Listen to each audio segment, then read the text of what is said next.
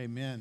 Amen. It's so awesome to see God moving, and I think continues to do that right now.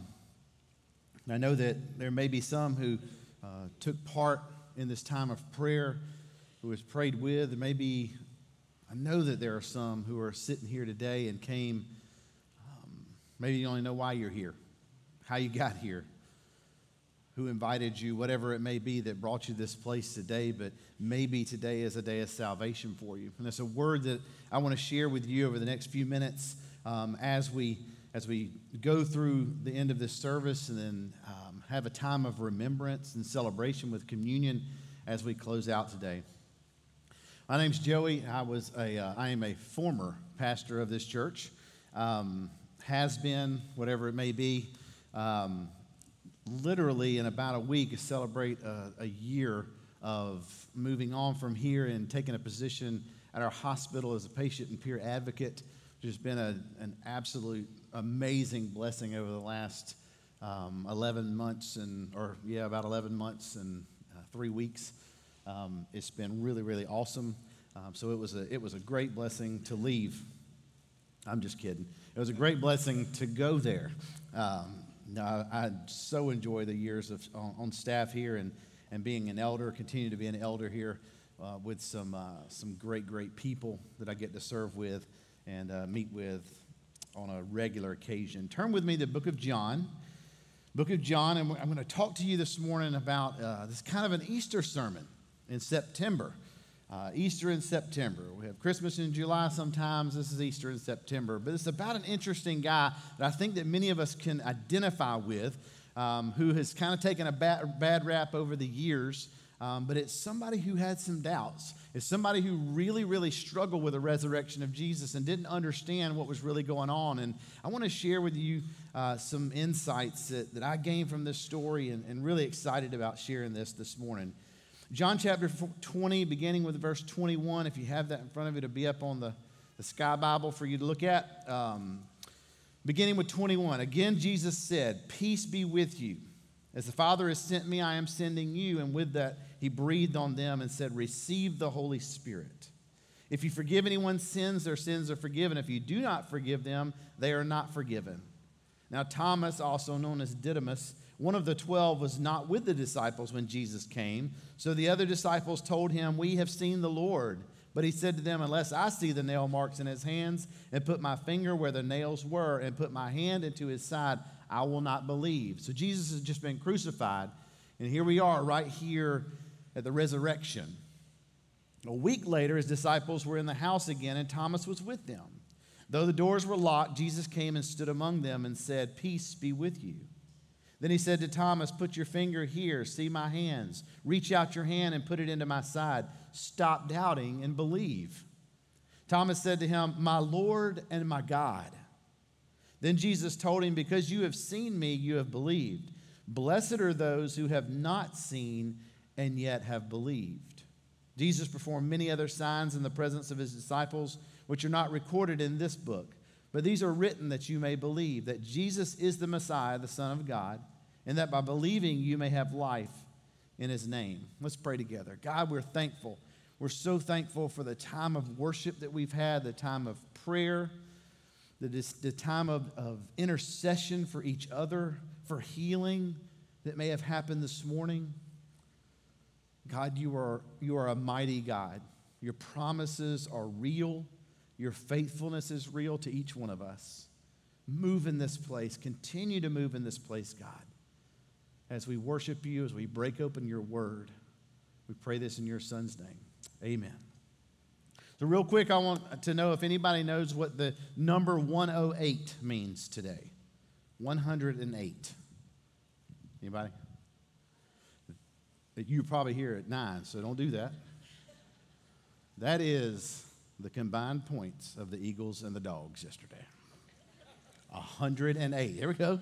Well, amen. A little clap. Yeah. Well, Eagles, little 59 points. A little different era. We had something we've never had before in the stats passing yards. How about that?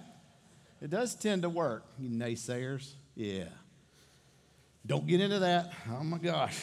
Man, somebody run me out of here. We got to run the option. All right, let's keep going. So, this is Easter Sunday. Easter Sunday, where we're talking. Easter Sunday morning was a time of indescribable joy.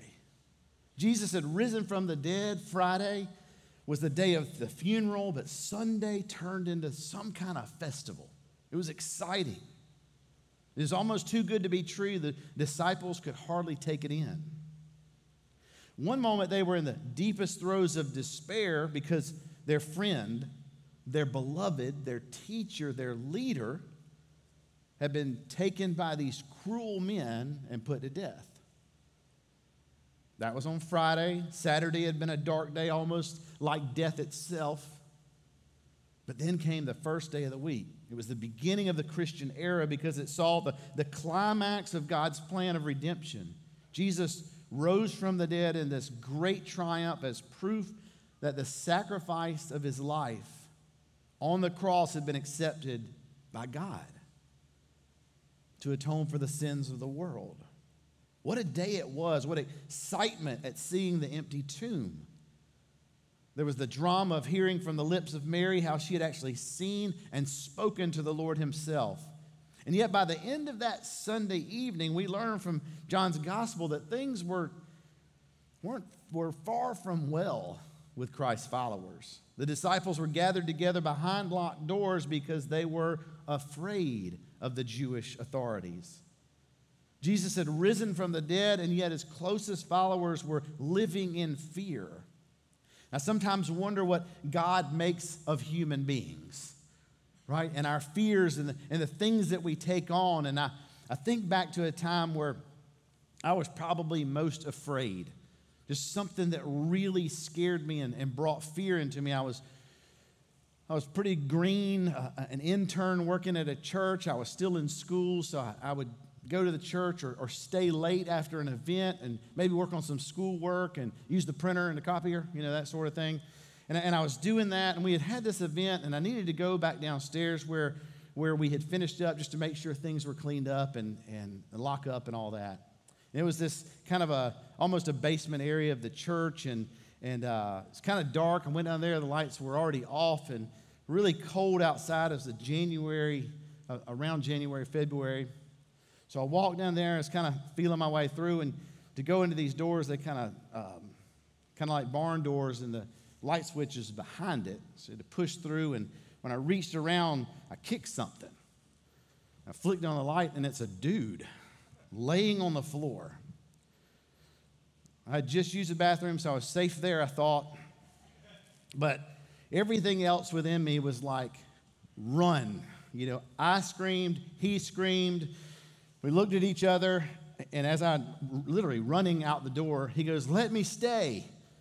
And I'm like, Oh, you know, shaking like a leaf. And I just kind of glanced back in, and it's a homeless guy. And he was freezing, and somehow I gotten into the church. I said, Dude, you stay as long as you want to. I'm out of here, though, right?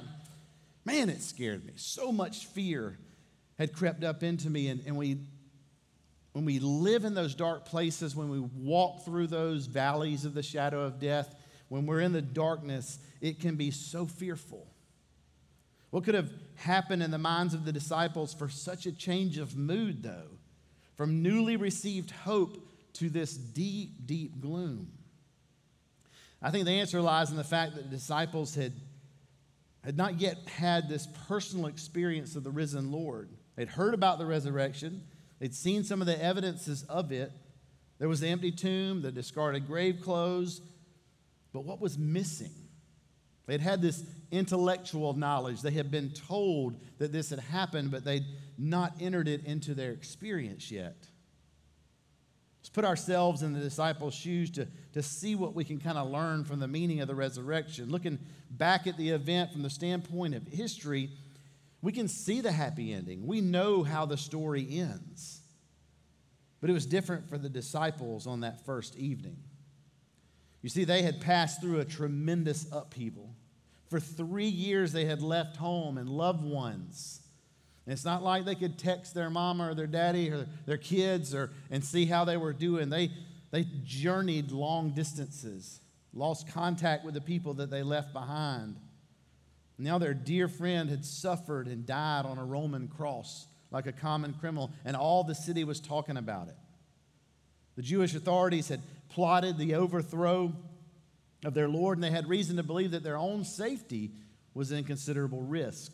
No wonder they, they took refuge behind closed doors. They were scared, they were fearful. This was traumatic. Basically, their team leader had been murdered, and it's still their team. They were disoriented. Emotionally, they were thoroughly confused. And it's kind of easy for us to pass judgment on them and, like, ah, you're, it's Jesus, though. How could you be scared? You've done so much with him. But it's kind of like the way we treat our own brothers and sisters sometimes. We, we pass this judgment on people for what they may be going through, the hardships that they're going through. What may be difficult for me, you may look at and go, well, that's a, that's a pretty simple solution. I think I can handle that, or I've been through that before. Or what may be difficult for you, I look at and go, you know, I've, I've walked through that before and it was kind of easy for me. But no matter how similar your situation is to someone else's, it's still someone else's situation. I like to take out the, the phrase, I understand how you feel. I can't stand hearing someone say that because we can't totally understand where somebody is sometimes.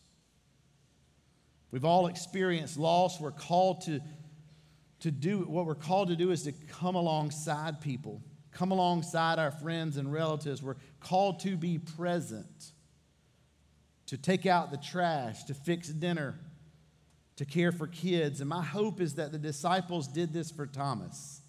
They didn't just yell at him or say, Come on, dude, you got to get along with us. You got to believe what we believe. I just have to guess that Thomas wasn't the only one. He was just the only one who's brave enough to say it. The disciples were disappointed and scared behind their locked doors, but then, like this shaft of sunlight piercing through the gloom, we read the words, Then Jesus came and stood among them. That had to be kind of freaky with the doors locked, right? there he is. Surely that's God's answer to our needs, though, isn't it? In these times of darkness that we experience, the risen presence of Jesus is the remedy for our confusion, our grief. Jesus' presence clears away that, that fog with his words Peace be with you. But, but, one of the disciples was missing from that safe house in Jerusalem. It was Thomas. We don't know a great deal about him, but it does seem that he was a natural pessimist. He's been given a lot of bad press over the years and centuries. If something could go wrong, Thomas was the one who was sure that it would. Any of you have a friend or family member like that? You're thinking, no, I don't think so. Maybe you, right? I did a funeral here yesterday at the church, and we processed over to the uh, Bullock Memorial Gardens after the funeral, and it had rained some during the service, and you kind of hear it, and I'm thinking while I'm up here preaching that, oh man, I hope it's not raining at the cemetery. We leave here and we get all the way over there, and the sun kind of comes out, and I walk up to someone I know as I'm walking towards the gravesite, and I said, Isn't this sun nice? It's not raining. Sure is muggy, though, after that rain. I'm like, You're stupid. Oh, and I didn't say that. I wanted to say that. I'm like, God, can't we be thankful for something? Some, some of us are natural pessimists. And that kind of ebbs and flows as we go through our life. But Thomas is given that, you know, kind of hangs that sign around his neck. Even another time when Jesus had heard his friend Lazarus had died in Bethany, Jesus announced that he would go there. Thomas's reaction, though, was this Well, let us all go that we may die with him. Huh? Come on, Thomas. A little hope, maybe. Again, we know the end of the story. We know Jesus raised Lazarus from the dead. So, but although Thomas may have been a pessimist, he didn't lack courage. He was one of the only ones willing to go to Jerusalem with Jesus and die alongside him. He was not hesitant, he was not afraid. But for some reason, Thomas had been absent on that first Easter Sunday morning when Jesus appeared to the disciples as a group. We can only guess why he wasn't present. I kind of enjoy speculating about it. What was he doing? Why wasn't he there? Was he like stayed home? He was just so enthralled in his grief and his disbelief, he just couldn't come out. Was he doing that, that southern thing that we do when we grieve? We call it wallering. Was he wallering in his grief a little bit? It's perfectly fine to do so. But we certainly cannot stay there because you see, grief and fear and can be a lonely place anyway. But when we begin to talk about it, when we begin to share our thoughts, share our feelings, even our doubts, we can literally feel ourselves coming to the surface after holding our breath underwater. Happily for Thomas, though, he, he did return to the fellowship of the disciples. Although he was still in the gloom and this deep despair, but what a surprise he had. He was greeted with the words, We've seen the Lord. Thomas was absolutely astonished. It just, it just couldn't be. It couldn't be true. So Thomas finally comes to the surface. You know what it looks like. When you have that big gathering at your house and for some reason somebody's made you mad or something's gone on, something, something has put you in your own cave and mad and upset and angry, and you finally come into the den where everybody's sitting, a little awkward. Surely he said, Do what? You've seen who? He put into words the skeptic, skepticism that he, of his doubt, and he felt, unless I see the print of the nails, and unless I put my hand into his side, I will not believe. He couldn't have stated his condition for believing more clearly. Hearing about Jesus wasn't going to be sufficient to move Thomas from doubt to faith. He insists that he has to see. He insists that he needs to feel. He wants to see with his own eyes. He wants to touch the wound marks with his fingers, he must have tangible evidence. The disciples heard Thomas's words, but there was an unseen listener as well. That's something we all need to remember. The risen but unseen witnessed Thomas's statement of doubt, just as he knows ours, whether it's spoken or it's in our thoughts. There are many of us who have doubts. There's some of you sitting here today with a similar thought. How can I believe what I cannot see? How can I believe what I cannot touch? Well, this first appearance of Jesus to the disciples, minus Thomas, was on Easter Sunday evening. We might think that Thomas' outburst of doubt might have resulted in Jesus showing up again right there, right now. But that's not what happened. Seven more days passed. Can't imagine what was going on for seven days. Of Thomas hearing the others talk about seeing Jesus and him just not believing, getting tired of it probably. But Thomas wasn't to be disappointed. A week later, the disciples, with Thomas present, were gathered together behind locked doors, the same place the same circumstances, seeking refuge from authorities and, and further confirmation of what lay ahead for Christ's followers. Then came that wonderful statement. But Jesus came and stood among them and said, Peace be with you. Wonder how Thomas felt. When he, Jesus turned to him, was, was he wondering if Jesus would chew him out, scold him. That's probably our natural response, we would think. Jesus would be like, You believe me now? Thankfully, that's not how Jesus seeks each one of us. The book of Isaiah states, He will be gentle to those who are weak and kind to those who are helpless. Jesus is gentle Jesus is patient with Thomas. Jesus calls Thomas's words, I must see the mark of the nails and put my finger in the place and my hand in his side. Well, Jesus said, Go ahead. Here are my hands. Here is my side. See and feel for yourself. Can you imagine that? Well, here you go, Thomas. After all this, after Thomas's statement of unbelief, Jesus gives him the invitation, and Thomas doesn't even take him up on it. Because there was no need. Thomas was so overcome with love and devotion, all he could say was, My Lord and my God. My Lord and my God.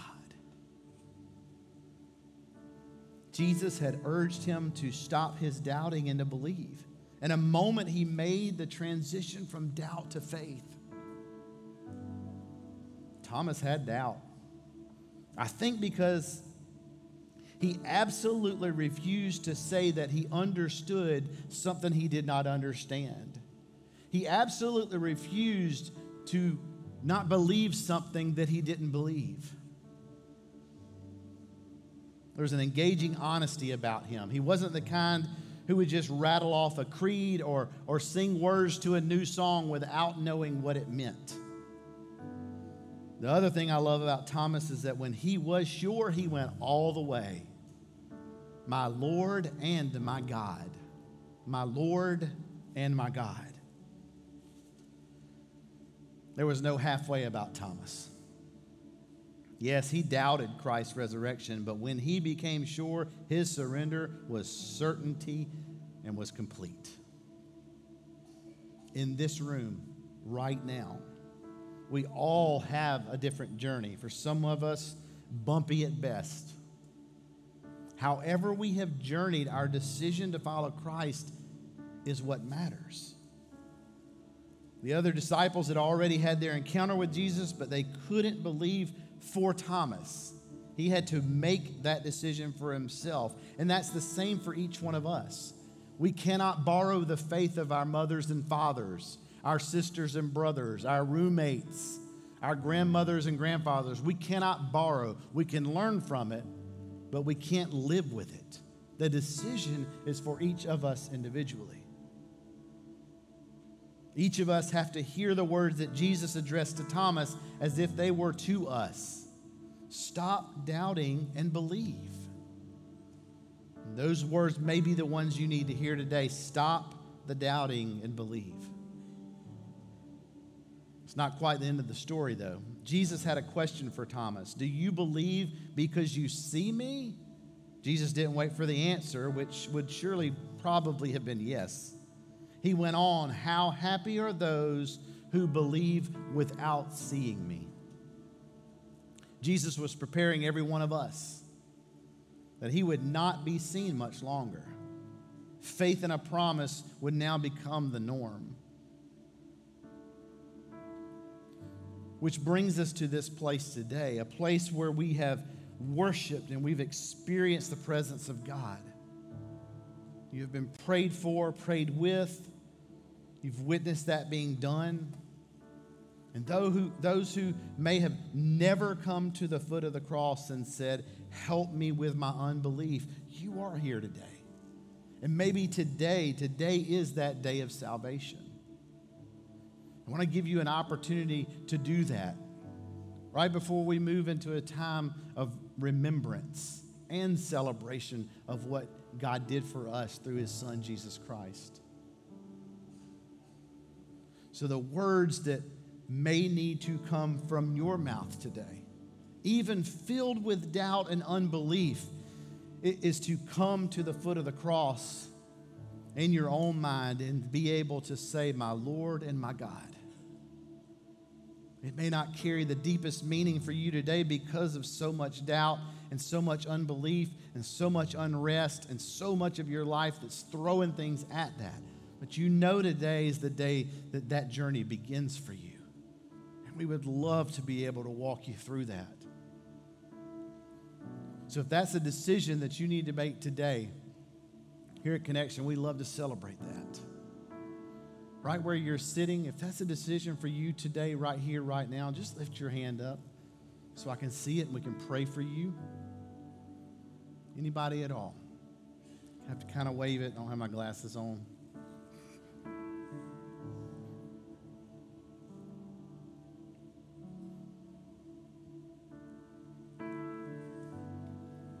So we'll assume we're all brothers and sisters in Christ today.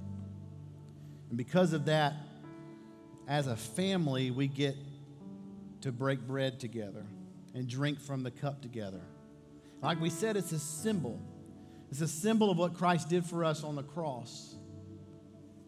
In the scriptures, in Luke chapter 22, it says, When the hour came, Jesus and his apostles reclined at the table, and he said to them, I've eagerly desired to eat this Passover with you before I suffer. For I tell you, I will not eat it again until it finds fulfillment in the kingdom of God. After taking the cup, he gave thanks and said, Take this and divide it among you. For I tell you, I will not drink again from the fruit of the vine until the kingdom of God comes.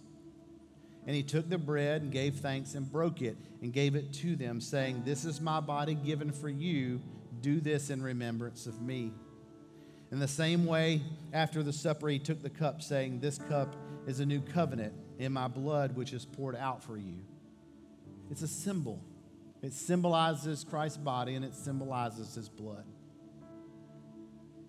So, for the next few minutes, as we close, the way we do this, we have four stations up here with the cup and the bread. Let's ask you to kindly form a line to come up here, and you can take it right back to your seat, or you can have it while you're up here. For those who have a, a need for gluten free, all the way to my left, to your right, is gluten free bread for you.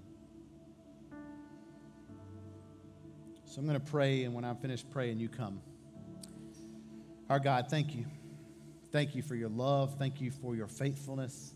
Thank you, God, for what we've experienced today with your presence, so real and abundant. God, be with us during this time as we remember what you did for us on the cross. And that takes our memory straight into what you did a couple of days later when you raised your son from the grave. And we celebrate that, that you conquered death for us. So, God, we thank you and we love you. And it's in your Son's Jesus Christ's name we pray. Amen.